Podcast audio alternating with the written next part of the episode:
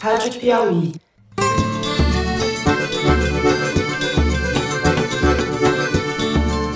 Oi, pessoal! Está começando mais um Foro de Teresina, o podcast de política da revista Piauí. Por que, que o porteiro lançou o número 58? Aí essa questão está no claustro psíquico porteiro. Pode ser por vários motivos. Esses motivos serão apurados. Eu sou a Malu Gaspar e tô aqui, continuo esquentando a cadeira para o Fernando de Barros e Silva, nosso âncora, que, como vocês sabem, tá enfrentando essa virose braba e essa pereba sinistra. Ele tá doido para voltar, a gente tá torcendo para ele melhorar o quanto antes. E nesse meio tempo, a gente vai segurando as pontas aqui, tentando dar conta desse noticiário frenético. Eu, como sempre, tô aqui no estúdio com José Roberto de Toledo. Opa! Se a esquerda radicalizar esse ponto, a gente vai precisar ter uma resposta. E uma resposta, ela pode ser via um novo AI-5, pode ser via uma legislação aprovada através de um plebiscito, como ocorreu na Itália. E hoje quem participa com a gente dos três blocos é a repórter intrépida Thaís Bilenque. Tá no estúdio lá em Brasília, conversando com a gente por telefone. Oi, Thaís. Salve, salve. O Brasil é gerido por um software. Então, o software que fica rodando manda dinheiro para todo mundo, dá aumento para todo mundo, faz progressão automática de carreira, dá dinheiro para cada setor e tal. Então vamos para os temas dessa semana. A gente começa o programa falando do mistério da Casa 58. Vamos discutir as novidades e tentar novamente destrinchar o que é verdade, o que não é sobre esse caso do porteiro que disse ter falado com o seu Jair no dia do assassinato da vereadora Marielle Franco.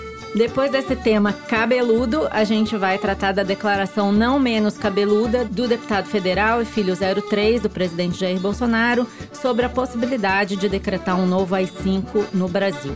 E por fim, no último bloco, o assunto é o novo pacote de medidas do ministro da Economia, Paulo Guedes, e o que, que quer dizer tudo isso daí. Vem com a gente!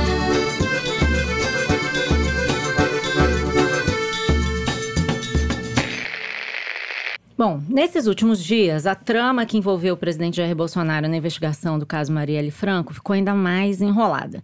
Como vocês lembram, na semana passada, o Ministério Público do Rio disse que o porteiro do condomínio do Jair Bolsonaro mentiu quando disse que ouviu do seu Jair, no interfone, a autorização para a entrada do Elcio de Queiroz, que é a pessoa que dirigiu o carro usado no assassinato da Marielle, a entrar no condomínio. A gente também viu na semana passada um vídeo produzido pelo vereador Carlos Bolsonaro com as gravações do interfone da portaria do condomínio, mostrando que naquele dia o Elcio de Queiroz falou com Rony Lessa no interfone, Rony Lessa liberou sua entrada. Desde então, descobriram-se algumas coisas. Vou listar aqui para vocês. Descobriu-se que uma das promotoras que cuidava do caso, a Carmen Bastos, era bolsonarista de carteirinha e ela se afastou do caso. Depois, descobriu-se que a perícia nos áudios, que segundo as promotoras provava que o porteiro mentiu, não só foi feita a toque de caixa em 2 horas e 25 minutos, como também não verificou se havia alguma adulteração nos arquivos digitais de entrada e saída do porteiro. E descobriu-se também que a voz analisada nem era do porteiro que disse que tinha falado com o seu Jair. Descobriu-se também que a informação sobre o registro de entrada desse Elcio de Queiroz na portaria para a Casa 58 estava no inquérito policial com acesso ao Ministério Público desde novembro do ano passado. Então, resumindo essas descobertas, o que, que a gente pode dizer? Primeiro, que o Ministério Público do Estado não conversa com a polícia. E segundo, que fez nesse episódio um trabalho porco e enviesado que prejudicou as investigações sobre o crime. E eu acho que a gente deve desculpas ao nosso ouvinte por ter reproduzido essas afirmações sem questionar dizendo que o porteiro mentiu. Na verdade, agora ninguém mais sabe se o porteiro mentiu ou não mentiu, e isso vai ser verificado, né? E descobriu-se mais alguma coisa também que eu acho importante comentar, e eu queria depois que o Toledo falasse a respeito. O presidente da República, o próprio Jair Bolsonaro, confessou que teve acesso aos áudios. Ele disse, nas palavras dele, antes que eles fossem adulterados ou alguém tentasse adulterar. Pegamos lá toda a memória da secretária eletrônica, que é guardada há mais de anos. O ministro da Justiça, Sérgio Moro, diz que ter acesso aos áudios não é obstruir a justiça. E assim como Augusto Aras, na semana passada, ele já inocentou o Bolsonaro antes de investigar o que foi feito com esses áudios, se eles foram adulterados ou não. Toledo, acho que esse é o pé que nós estamos, né? O que, que você acha que a gente deve prestar atenção daqui para frente? Bom, Malu, a gente publica hoje no site da Piauí uma reportagem do Alain de Abreu, sua, da Thaís Bilenque da Fernanda da Escócia, tentando criar pelo menos uma ordem cronológica dos fatos e mostrando como que há contradições entre as versões e como esses fatos eventualmente se encaixam numa narrativa. Não dá para a gente criar uma narrativa única com 100% de certeza que mostre efetivamente o que aconteceu, obviamente, porque senão a gente ia ganhar já o prêmio, não o prêmio ESSO, que não existe mais, mas o Pulitzer. Né? E ainda prenderíamos o mandante do é, assassinato da Marielle. É, então não é por aí. Porém, tem alguns fatos que eu acho que são importantes a gente ressaltar. Primeiro, que é um fato que não é muito bem compreendido, mas que eu acho que ele é chave para se tentar elucidar esse caso, que é a mensagem que a mulher do Rony Lessa, a Elaine, manda para ele pelo celular no dia 22 de janeiro deste ano, onde tem uma foto do livro de visitas do condomínio Vivendas da Barra, onde eles viviam, Rony e Elaine, e onde também vivia o Jair Bolsonaro. Nessa foto mostra um registro meio rasurado, mostrando que o Elcio Queiroz, que é o outro cara acusado de ter participado do assassinato da Marielle junto com Rony Lessa, teria ido à casa do Bolsonaro, a casa 58, e não à casa 66 do Rony Lessa. Por que, que isso está no celular do Rony? Por que, que a mulher mandou isso para ele? Por que, que ela fotografou esse livro? Porque isso confirma a tese da defesa, então apresentada pela dupla Rony Elcio, Rony Lessa, Elcio Queiroz, Rony de que eles não tinham se encontrado naquele fatídico 14 de março de 2018. Essa era a tese inicial que eles tinham dado para os acusadores. Eles não tinham sido presos ainda em janeiro desse ano.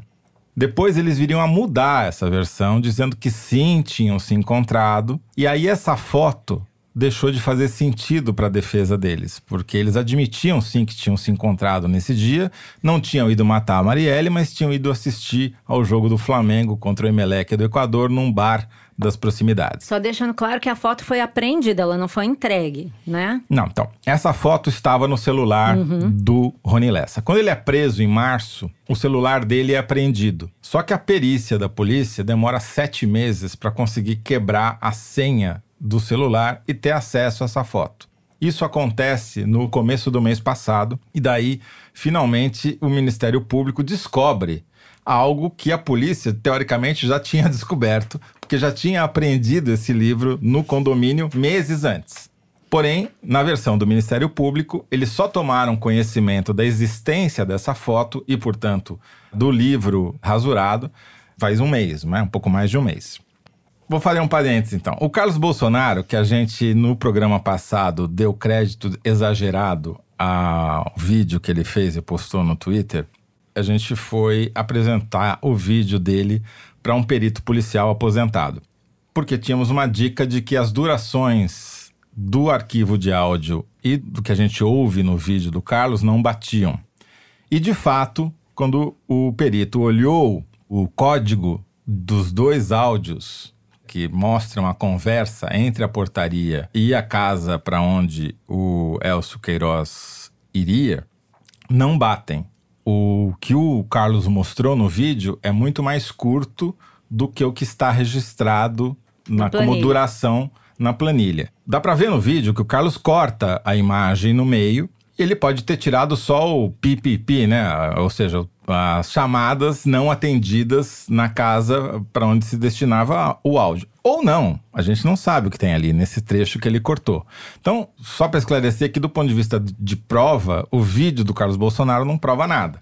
Tudo bem, ele foi reforçado pela suposta perícia que o Ministério Público teria feito em duas horas depois que o, que o, escândalo estourou na Rede Globo. Mas isso daí ainda continua um ponto nebuloso, na minha opinião, não há prova cabal e definitiva de que esses áudios provam que o porteiro mentiu. Ou seja, voltamos à estaca zero, vai ser ouvido o porteiro mais uma vez, segundo o Se Ministério Público. Né? A Polícia Federal agora vai investigar o vazamento à imprensa da história do depoimento do porteiro, quem vazou, como vazou. É, e é importante esclarecer também esse ponto, quer dizer, é, não é um porteiro só, são vários porteiros. Há vários porteiros. O cara que é acusado de ter feito a fraude. Que também não se sabe se foi fraude, ninguém periciou é acusado, o livro exatamente. do condomínio. É, pode não ser fraude. Pode, é o chefe da portaria. Isso. E que é um senhor de idade que está em férias e não volta dessas férias nunca. E o cara que liga para casa é outra pessoa. A voz que aparece lá é de outro porteiro, Uhum. o que opera, digamos assim, um maquinário. Mais uma evidência de lambança na investigação. Então, é, é- é, de fato, é uma história que tem muitos furos, muitos buracos e que sugere que talvez tenha havido uma manipulação lá atrás que favoreceria essa defesa da dupla Rony Queiroz de que eles não teriam se encontrado. Essa versão não colou. Eles mudaram a versão no meio do processo.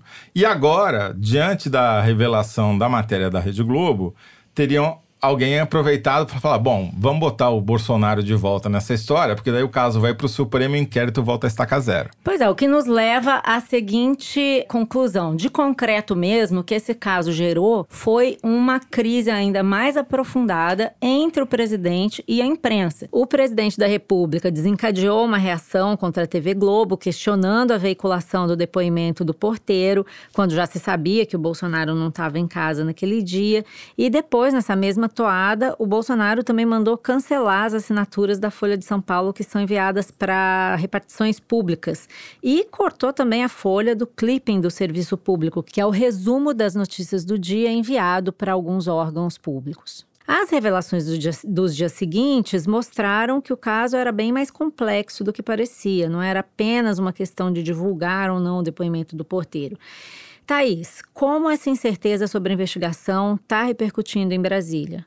Esses buracos que foram aparecendo ao longo dos dias embaralharam as cartas. Então, se antes se achava que o porteiro mentiu, agora não tem mais essa convicção. O que significa que as autoridades que podem, enfim, opinar ou mesmo atuar nesse inquérito, têm de alguma forma informações e versões que elas podem usar a seu favor. Por que, que eu tô falando isso? Porque quando o Procurador-Geral de Justiça do Rio e a promotora Simone Sibilho foram levar esse relato de que o Jair Bolsonaro tinha sido citado para o presidente do Supremo Tribunal Federal, Dias Toffoli, as cartas começaram a se embaralhar já aí antes do caso vir a público, porque legalmente o Ministério Público do Rio não tinha essa competência de fazer esse caminho. Por causa desse erro de procedimento, as promotoras estão sujeitas a algum tipo de punição, por exemplo, uma abertura de processo no Conselho Superior do Ministério Público, o próprio Aras pode acionar, é, Aras, o Procurador-Geral da República. Por causa dessa precipitação e desses buracos na investigação, eu acho que isso pode ter um grande impacto na investigação ocorrendo no Rio. Se isso vai servir de pressão para federalizar, a gente não sabe. Tem gente a favor e tem gente contra. O pessoal do PSOL, que era o partido da Marielle Franco, é contra a federalização. Eles acham que a federalização vai deixar a investigação mais suscetível à influência do governo e do Bolsonaro. Então, que o Ministério Público do Rio se enfraqueceu nesses últimos dias, isso eu acho que é inequívoco. Essa crise também jogou na roda o nome de um personagem que está muito atuante, em, né, tanto nesse caso como nas investigações do Flávio Bolsonaro, que é o advogado do presidente, o Frederic Vassef.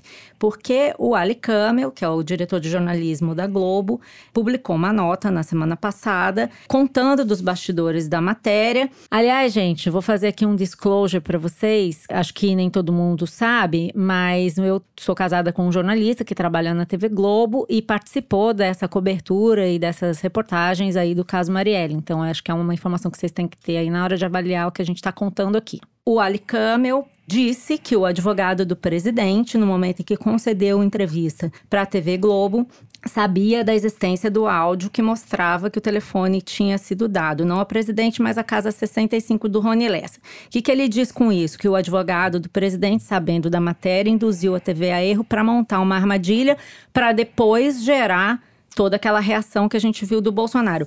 Thaís, isso tem sido discutido internamente no Palácio, em Brasília. Qual é a sensação que as pessoas têm de para onde vai levar essa guerra do presidente com a mídia e qual o papel desse advogado aí nessa história? Esse advogado, desde o caso do Flávio Bolsonaro, como você falou, ele é visto como um outsider, né? Ele nunca foi da patota dos advogados.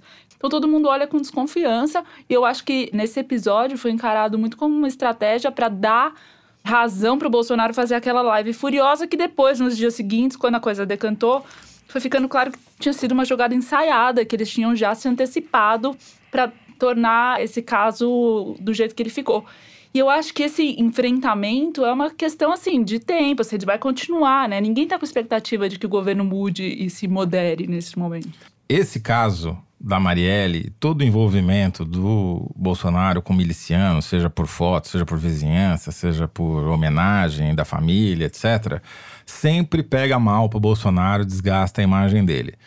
Voltamos a fazer aqui um estudo junto com a nossa consultoria Arquimedes, que mostrou que, no acumulado, desde que essa história começou, já faz uma semana, o Bolsonaro está perdendo essa batalha, o que é raro de acontecer. Mais de 60% dos tweets publicados, e são milhões desde que essa história começou, são contra ele. Ou seja, essa estratégia do Bolsonaro de fazer aquela live furiosa que pegou muito mal e depois de tentar usar isso para enquadrar a imprensa, tem um sucesso muito relativo, só cola entre quem já é bolsonarista. Ele não agrega nenhum voto com isso. Claro, ajuda a desgastar a imprensa? É óbvio que ajuda. Mas, felizmente, não teve os frutos que eles gostariam que tivesse. E aí, como ele gosta de batalha, ele inventou uma outra batalha, que é a batalha do AI-5, da qual a gente vai falar no próximo bloco. Vem com a gente.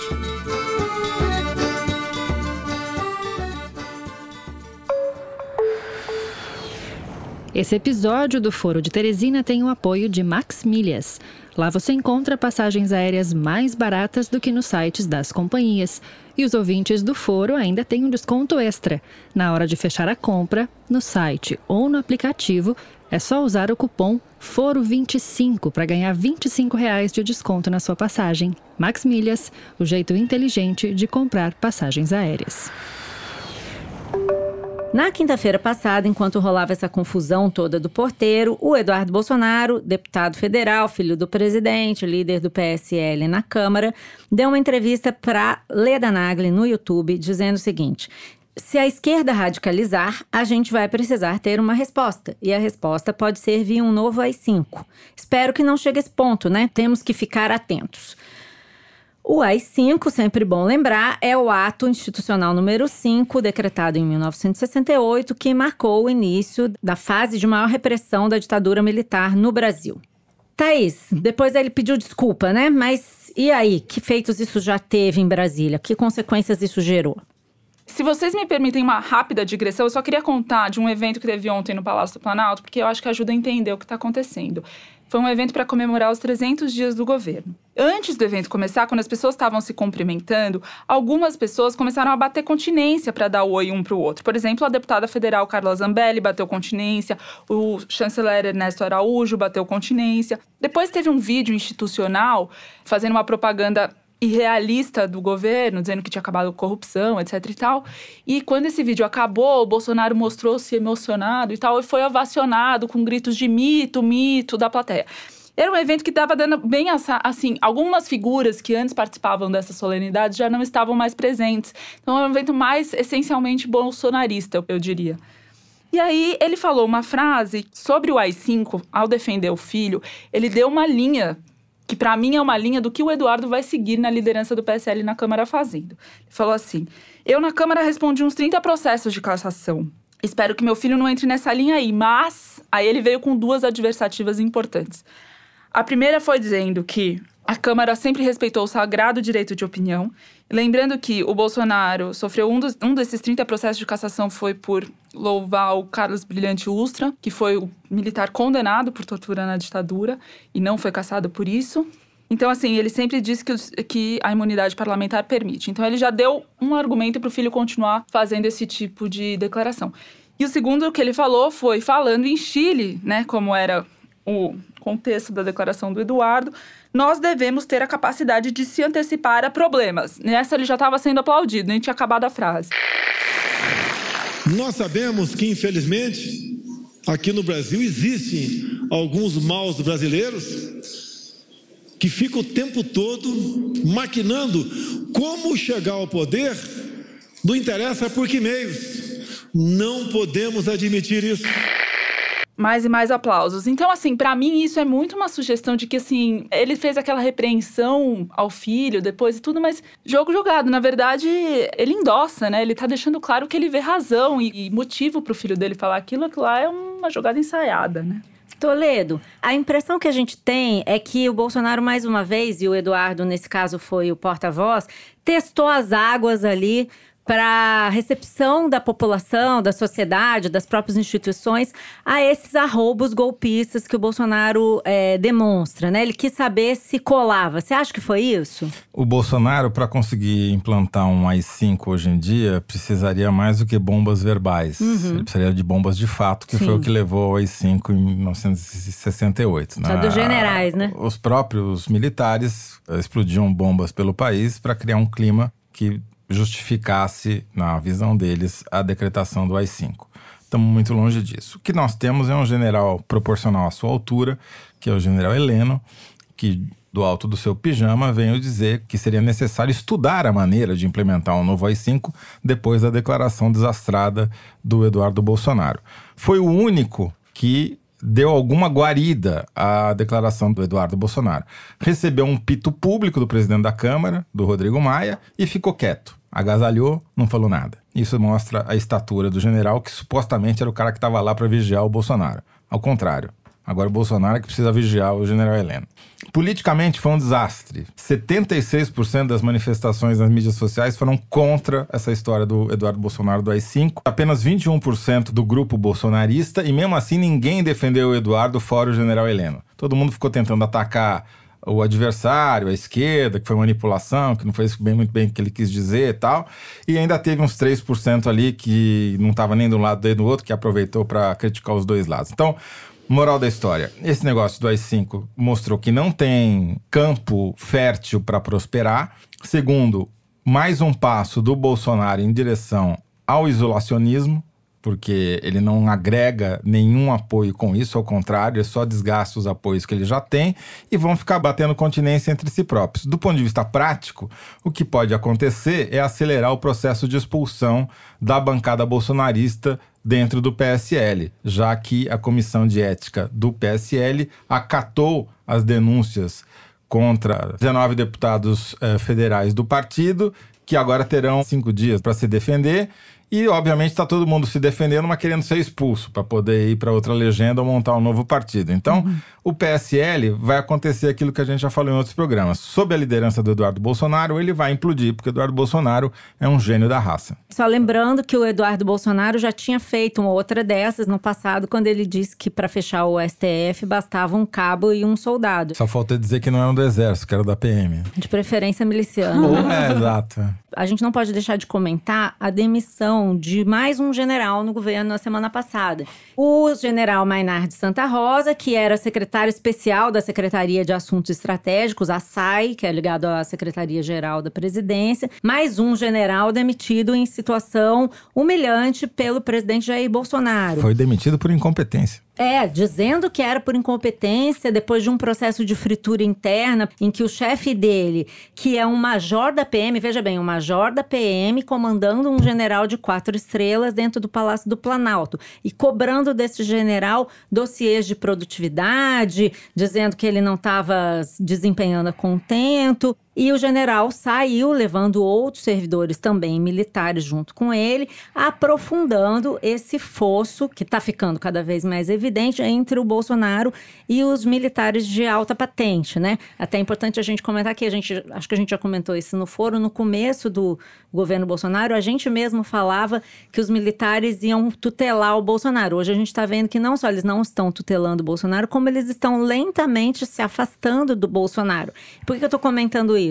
Porque eu acho que isso reforça essa tese do Toledo de que não há clima para a instalação de um AI-5 ou para uma linha dura ou alguma coisa que se aproxime de uma ditadura. O que não quer dizer que ele não queira e não vá tentar emplacar essa ideia outras vezes. A questão é que, no momento, ele não tem condição prática de fazer isso. E é engraçado porque, no fundo, é um tiro no pé né, do Bolsonaro. Ele está jogando fora um apoio importante para ele que pode vir a reverter em problemas até políticos no futuro, né? Só queria dar um bastidor para quem pode pensar que, mais uma vez, é uma guerra interna de há séculos do Bolsonaro. É, eu falei com uma pessoa que é muito próxima do general Santa Rosa, que estava me contando bastidores aí desse processo de fritura, que o general ficou pedindo reuniões com Jair Bolsonaro ao longo dessas últimas semanas para entender o que estava acontecendo e o presidente falou que só podia recebê-lo daqui a duas semanas, ou seja, jogou mesmo ele para as cobras e deixou ele ser frito e humilhado em público, né? Então não é uma coisa de guerra interna, de facções internas do governo, é o próprio presidente fritando mais um general porque no fundo, ele não se dá com esses militares de alta patente, ele não tem a disciplina necessária para lidar com essa questão de gestão, de ordem, de planos, Eu né? só fico pensando o que, que os generais achavam que ia acontecer com o cara que deu baixa desonrosa do exército, entendeu? É, é aquela metáfora do escorpião, né? Conhece a metáfora Não, do ele, é escorpião? o, ele é o próprio É, escorpião, é mais exatamente. forte que ele, ele vai ferroar o sapo e vai morrer afogado. E depois vai dizer que é a própria natureza, se der tempo antes de afogar. e com isso a gente termina o segundo bloco e lá vem o Luiz de Maza, que vai ler pra gente o número da semana. Será que é o número de pessoas que foram presas por causa do AI-5? Lê pra gente o número da semana. Vamos lá, Luigi. Então é o seguinte, Malu, se a gente pegasse todo o óleo que já foi coletado nas praias do Nordeste e botasse isso em barris de petróleo, você tem ideia de quantos barris a gente teria? Não sei, do mais de duas mil toneladas, dividindo por lavas lavas, Rebenbock da parafuseta, não. Algo em torno de 27 mil barris. Esses dados levam em conta todo o óleo que foi coletado até o dia 1 de novembro. Somando os dados de cada estado do Nordeste, exceto o Maranhão, que não deu informações pra gente, já foram tiradas 4,5 mil toneladas de óleo, que é um óleo grosso misturado com areia e outros elementos que foram se juntando no caminho. O estado que mais teve que tirar óleo das praias até agora foi Alagoas. A cada 10 toneladas de óleo que foram coletadas nas praias, 4 foram em Alagoas. Depois vem Pernambuco com 3 e no fim Sergipe com 2 toneladas a cada 10. Mas felizmente o peixe é um bicho muito inteligente e ele desvia de todo esse óleo. Exato, nenhum peixe foi afetado. Isso aí. Só as tartarugas que não, porque as tartarugas são burras e os peixes inteligentes. Já os golfinhos, que supostamente eram os bichos mais inteligentes, agora são mais burros que os peixes. O que preocupa nesse levantamento que o Luigi brilhantemente fez, porque ele foi estado por estado, ele não falou, mas foi ele que fez essa- esse número da semana, e ele foi estado por estado levantando tudo que já foi coletado por cada uma das secretarias de meio ambiente estaduais, que dá muito mais do que o número que o Ibama tinha divulgado, por sinal. O que mais assusta é que tudo que foi recolhido até agora é um 40 avos do que cabe dentro do petroleiro grego que é acusado de ter feito derramamento. Ou seja, a gente não sabe, a Marinha já falou, não sabe quanto foi jogado ao mar e se fosse toda a carga seria 40 vezes mais, o, o problema seria 40 vezes maior do que o que a gente viu até agora. E que o óleo chegou hoje, é, quarta-feira, na costa sudeste, no Espírito Santo, né? Tudo indica que tá descendo. Só para lembrar a fala do ministro Ricardo Salles, que insinuou que tinha sido o navio do Greenpeace que tinha jogado o, o petróleo nas águas brasileiras, o Luigi fez a conta. Precisaria de 10 navios do Greenpeace para carregar o que foi recolhido de petróleo até agora. Ou seja, o ministro Salles realmente não sabe o que fala. O peixe sabe mais. Depois desses números trágicos, a gente deixa a seara de Ricardo Salles, Peixe Jorge Seife, secretário da Pesca, e partimos para o terceiro bloco, quando entraremos na seara do Posto Ipiranga e seu grande plano econômico. Nessa terça-feira, dia 5, o ministro da Economia, Paulo Guedes, que estava meio sumido desde a aprovação da reforma da Previdência, foi ao Congresso apresentar um novo pacote de medidas econômicas. É um pacote amplo e bastante ambicioso, e tão amplo e tão ambicioso a ponto de ser chamado por alguns analistas de uma mini constituinte, uma espécie de reforma geral do Estado. Na verdade, são três PECs, que são propostas de emenda à Constituição, que pretendem disciplinar, reduzir as despesas do Estado brasileiro. Uma dessas propostas é a chamada PEC emergencial, que autoriza o governo a colocar travas nas despesas quando elas ameaçam a regra de ouro, que é o limite de endividamento do Estado. Essa PEC diz que, para evitar romper o limite, o governo pode suspender promoções de servidores públicos, reajustes salariais e até congelar o salário mínimo se for necessário. Tem uma outra proposta constitucional do Pacto Federativo, que é a que o Paulo Guedes mais gosta, que repassa da União para os estados e municípios mais recursos do petróleo e de outras fontes, como o salário educação, por exemplo. Esses estados e municípios estão endividados e precisam sanear as despesas. Então, a PEC permite que se faça, por exemplo, um contingenciamento de recursos, que é uma coisa que hoje não pode. E traz também uma proposta polêmica que reduz a quantidade de municípios no Brasil. Uma terceira proposta é dos fundos públicos, como por exemplo o FAT, que é o Fundo de Amparo ao Trabalhador, ou o FUST, que é aquele Fundo de Universalização das Telecomunicações, que arrecada uma parte do faturamento das empresas para usar na instalação de equipamentos em locais remotos. Antigamente eram orelhões, por exemplo. Então, são mais de 240 fundos que vão ser reavaliados e, se no prazo de dois anos não forem confirmados por uma lei específica, eles vão ser extintos. O governo estima que tem mais de 200 bilhões de reais nesses fundos e a ideia é usar esse dinheiro para abater da dívida pública, diminuir a dívida do Estado. Hoje, no dia seguinte à divulgação do pacote, a questão que mais se pergunta, o que as pessoas mais estão dizendo, analistas e políticos em geral, Toledo, é que esse pacote é amplo demais, tem muitas frentes e por isso vai ter muita dificuldade para ser aprovado. O que, que você tem a ressaltar sobre isso? Então, Malu, eu acho que esse pacote está cheio de balão de ensaio, cheio, cheio de coisas para serem derrubadas e desviar o foco para deixar que outras coisas sejam aprovadas. Por exemplo, você citou aí a redução do número de municípios. Eles querem acabar com todas as municipalidades de municípios que tenham menos de 5 mil habitantes e que não consigam arrecadar no mínimo 10% da sua receita, ou seja, que sejam totalmente dependentes de repasses federais, estaduais, etc. O Poder 360 fez um levantamento sobre quantos municípios cairiam nessa regra dupla, ou seja, de terem menos de 5 mil habitantes e não conseguirem arrecadar nem 10% da sua receita. Dá 769 municípios, ou seja, mais de 10% dos municípios brasileiros. Uhum. Isso significa que no ano de eleição municipal, o Paulo Guedes quer que o Congresso aprove a dissolução de 769 prefeitos, 769 vice-prefeitos, 3.845 funcionários de prefeitura, 6.921 vereadores e 7.690 funcionários de câmaras municipais. Ou seja, quase 20 mil cabos eleitorais dos próprios deputados que vão estar tá votando isso. Daí você vai dizer, não, mas isso está tudo concentrado no Nordeste. Não está. Os estados que seriam mais afetados com a eliminação de municípios são Minas Gerais, Rio Grande do Sul, Piauí, Santa Catarina e São Paulo. Só um estado nordestino. Ou seja, ou ele quer fazer isso e não entendeu nada de como a coisa funciona no Congresso, ou ele não quer e, como já estão dizendo hoje, botou um bode na sala. Não me ocorre agora o coletivo de bode, mas é um coletivo de bode que ele colocou na sala hoje. Thaís, uma coisa que chamou atenção ontem, até o Toledo estava intrigadíssimo, te pedindo aí para levantar, por que, que o Rodrigo Maia saiu no meio da cerimônia de anúncio do pacote de medidas, no meio do negócio. Ele disse no, ontem na TV que ele foi numa reunião com o pessoal do Banco Mundial.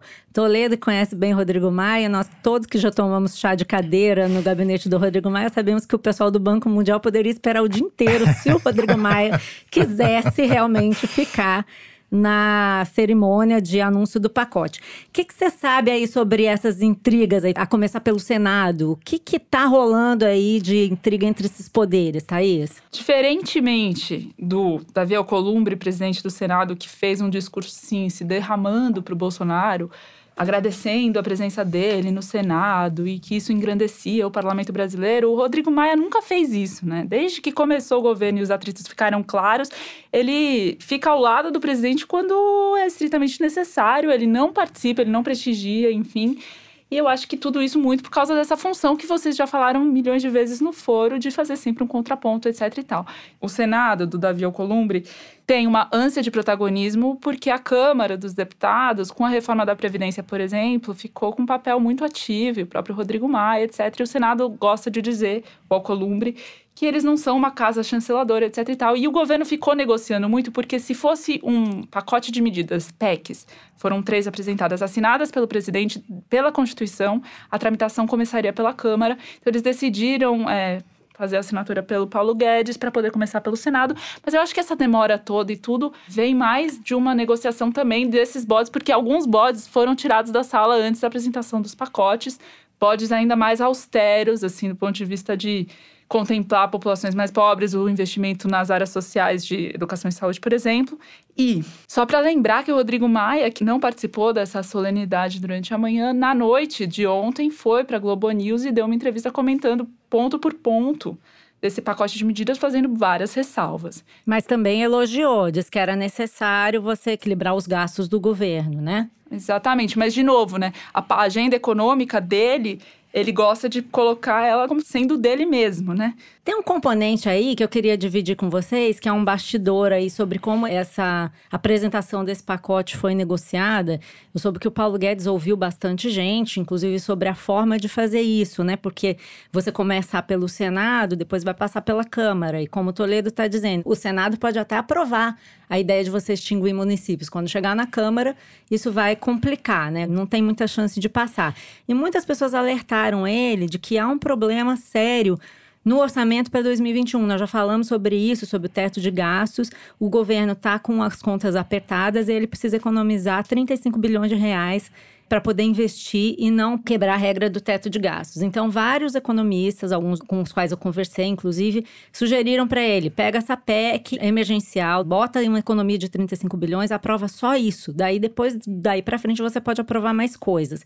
E o que, que essas pessoas ouviram do Paulo Guedes, que tem muito a ver com o que a gente vem ouvindo falar dele? Ele quer deixar um legado. Ele acha que ele não pode ser medíocre, apresentar uma única medida e depois apresentar outra medida e aprovando coisa a coisa devagar. Ele quer fazer o plano real dele, ele quer deixar uma grande obra. Por isso ele acha que pode colocar todas essas medidas no Congresso. Isso ele tem falado para as pessoas que ele não quer ser tímido. Eu não me lembro agora a expressão que ele usa, mas ele gosta de dizer isso: que fazer remendo não é com ele, que ele quer fazer uma grande reforma do Estado. E outras pessoas acham que, na verdade, o que ele está fazendo é chamar a atenção da sociedade para o fato de que é preciso economizar e reorganizar as contas públicas e que seria, no fundo, muito inteligente você colocar tudo isso para você assustar as pessoas e dizer para a sociedade que é preciso cortar gasto, então você vai lá e aprova a sua medida emergencial. Eu que sou mais cética, acho que esses economistas que alertaram o Paulo Guedes sobre a inconveniência de você jogar tanta coisa na mão do Congresso de uma só vez estão certos. Ainda mais um Congresso tumultuado politicamente, como é o Congresso do Bolsonaro. O risco é você ficar sem aprovar é nada, né? Então isso é bem complicado. Uma coisa que chama atenção é que muitas dessas críticas vêm de economistas liberais, né? E aí tem uma discussão uhum. que o perfil que você fez do Paulo Guedes na campanha tá assim acontecendo a olhos vistos que é uma disputa entre o Paulo Guedes e essa turma da Casa das Garças, esses liberais da PUC do Rio e tal. E aí ontem eu tava muito curiosa porque esse pacote de certa forma ele é um pacote para de fato enxugar o estado, mas eu perguntei para o Marcos Lisboa, que é presidente do INSPER, foi vice-presidente do Itaú Unibanco e foi secretário de Política Econômica do Lula que, que ele achava, se faltava uma preocupação social, mas do ponto de vista liberal, contemplável, ele falou: não, esse debate é muito atrapalhado, eu não vejo nem julgamento de Estado, nem proposta de política social.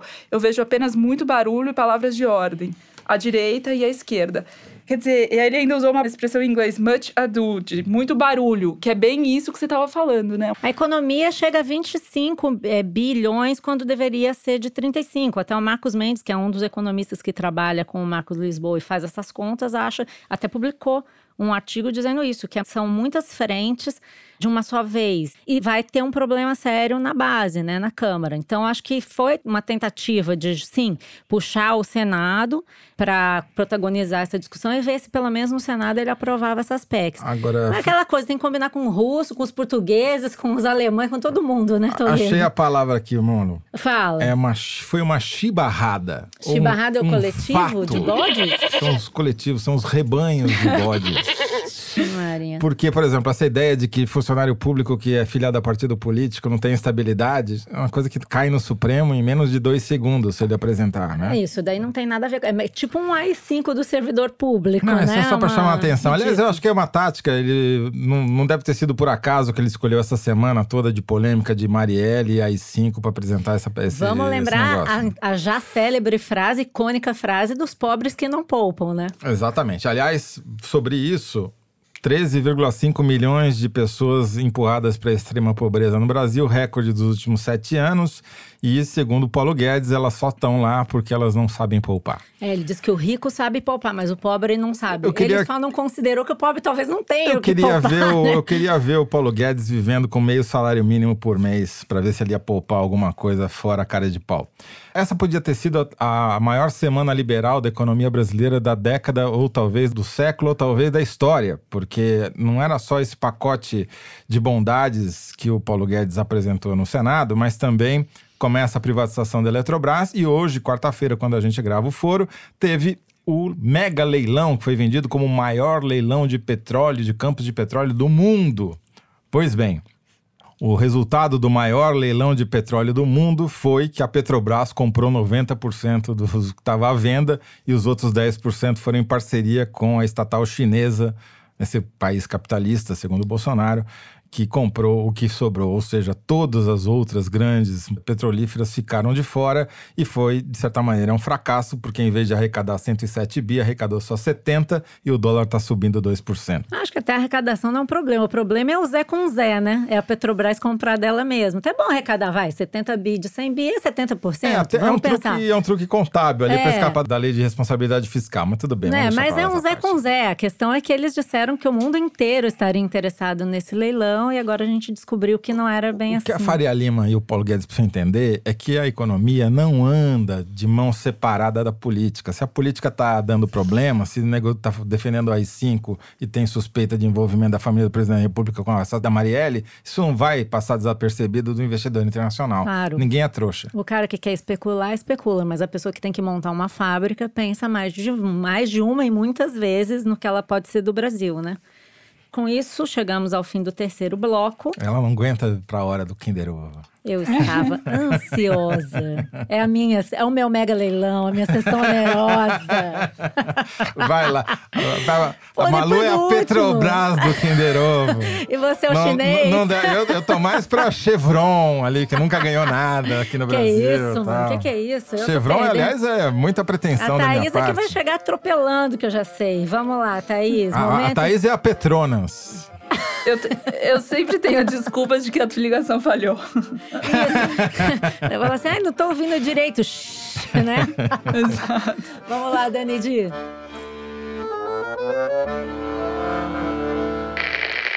Parece que foi o Machado de Assis, né? O Jeca Tatu virou uma expressão assim, É um parece que mineiro. ele fez pra nós. Parece que ele fez a palavra pra nós. Por que, que o Rio pode tudo? Ou o Rio não tem morte? Ou o Rio não tem estupro? Ou o Rio ninguém faz xixi na Ah, rua? Calil, eu- Calil, Calil. Calil no Janeiro, não? Né? Não tem bexiga. Pegaram agora... Prefeito que de Belo Horizonte, que nós ex-presidente brigamos do Atlético Mineiro. tudo. Só porque aqui é jeca, cara. Aqui não podia nada. Ah, fez xixi na rua? Fez. Se pegar, prende. Se pegar o xixi, limpa. Ah, o carnaval, vamos botar 4 milhões de pessoas na rua. Vai ter estupro, vai ter xixi, vai ter cocô, vai ter tudo. isso? Vai Deus ter me permita shower. Que eu faça um carnaval igual do ano passado. Com mais gente, com mais xixi. Com mais cocô. Com mais golden shower. Olha só, já acertei aí. Alexandre Alegação. Calil. A alegação Mas eu divido falhou. com você. A gente faz uma sessão onerosa, você fica com uma parte eu do fico meu com os conto. 10% dos chineses, você fica com os 90% da Petrobras. Alexandre Calil, prefeito de Belo Horizonte pelo PSD. Isso é um pedaço da entrevista que ele deu pro jornal Hoje em Dia, de Belo Horizonte, no dia 31 de outubro. Calil, inspirador. Gostei desse Kinder Ovo, achei bom. Acho que o presidente É também porque ela ganhou, gostado. é óbvio que você gostou. Não, ele falou bastante coisa. Que xixi, você achou, Thaís? Que Super. xixi, cocô, ele vai lavar o xixi da rua. Ela, ela É, odeia falar essas coisas. Quando ela ganha o Kinder Ovo, ela gosta. Jeca tatu. Ah, achei instrutivo. Ah, meu Deus do céu. E agora a hora mais light do Foro de Teresina, nosso correio elegante. Vou começar registrando a indignação dos nossos ouvintes com a ausência do nosso querido Fernando. Eu também tô indignada, gente. Tô indignada. Como diria Gretchen, assim não dá. o ouvinte Gebu escreveu assim no Twitter: Fernando Barros, pelo amor de Deus, cara, cadê você? Muita saudade do time completo, poxa, vai ter que ter um especial do Fernando só com imitações e citações eruditas. Ah, eu também. Peço escusas, tá, gente? Minhas escusas, que eu tô aqui no lugar do Fernando. mas ele volta logo, tenho certeza. Estamos torcendo, ele tá lá matando esse vírus aí. Tá bom? Então, duas coisas aqui. Malu. Primeiro, não sei se você está de acordo com isso, mas a Caroline Freitas citou você no Twitter dizendo: Volta, Fernanda! O Malu Gaspar prometeu que vai deixar você ganhar o Kinder Ovo. Total, todos. Duvido, Fernanda. Eu passo pra ele. Escrevo na plaquinha. Eu vou cometer uma indiscrição aqui. Enquanto a gente gravava, chegou um WhatsApp do Fernando. Falando. Dizendo que é possível que ele esteja de volta na próxima semana. Tudo hum. depende da evolução nos próximos dias, mas diz ele que está melhor. Então, então vamos cobrar. Vamos, vamos aqui cobrar. dar os nossos desejos de melhoras para o Fernando. Quem sabe ele volta na semana que vem para eu e a Malu podermos voltarmos a disputar. Porque enquanto ela está lá tá apresentando, bem. tem reclamando, você viu? Tá estranho. É que a gente está se dando Que a gente bem. está muito bem e tal. E não é nem a minha mulher, nem o marido do, da, da Malu que está reclamando, não. Então, a Paula Kaufmann, no Twitter, me mandou, me marcou aqui para dizer que o deputado Hélio Costa, republicano de Santa Catarina, tinha, na hora que ela mandou esse Twitter 17 horas atrás, acabado de fazer um discurso na Câmara citando o extermínio do Teresino e dos primos dele. Ou seja, mais um Mas matador ele tá de. apoiando, então. Apoiando ah, tá. a matança dos Javaporcos, Teresina. Não dá, assim não dá. Bom, os ouvintes do foro são tão atentos que eles percebem até as mensagens cifradas que vocês passam. O Rafael Prado, por exemplo, tweetou assim. O primeiro merchan do Foro de Teresina é um desconto em passagens aéreas pra gente fugir do Brasil. Achei pertinente. fica a dica, pelada. É, fica a dica, fica a dica, ajuda a gente. Tenho aqui um desaforo acadêmico. O Heitor Loureiro, que é professor da, de Relações Internacionais das Faculdades Metropolitanas Unidas, mais conhecidas como FMU, mandou um e-mail dizendo o seguinte.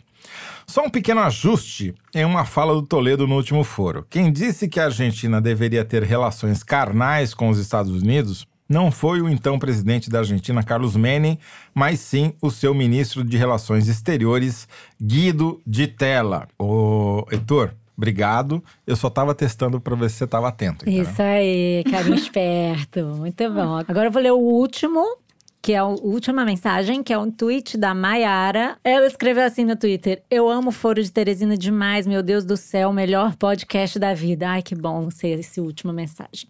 Melhor ainda quando o shit show acontece antes da quarta-feira, como foi o caso dessa semana. E tudo tá fresquinho, atualizado. Ai, Maiara, você é uma fofa, mas eu acho que a gente não conseguiu ficar tão atualizado assim, é meio difícil. Ainda vai acontecer algum shit até Já o final. Vamos do... encerrar e vem ver outro shit show não é um shit show, um shit shower.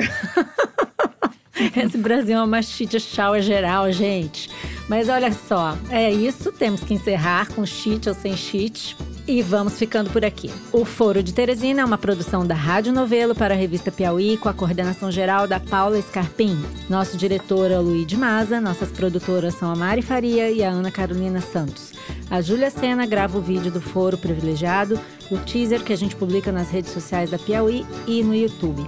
A edição do programa é da Mari Romano e da Evelyn Argenta. A finalização e a mixagem do foro são do João Jabassi, que também é o intérprete da nossa melodia tema, composta pelos piauienses Vânia Salles e Beto Boreno. Quem faz a nossa coordenação digital é a Kellen Moraes. O Foro de Teresina é gravado no Estúdio Rastro com o nosso querido Dani Di.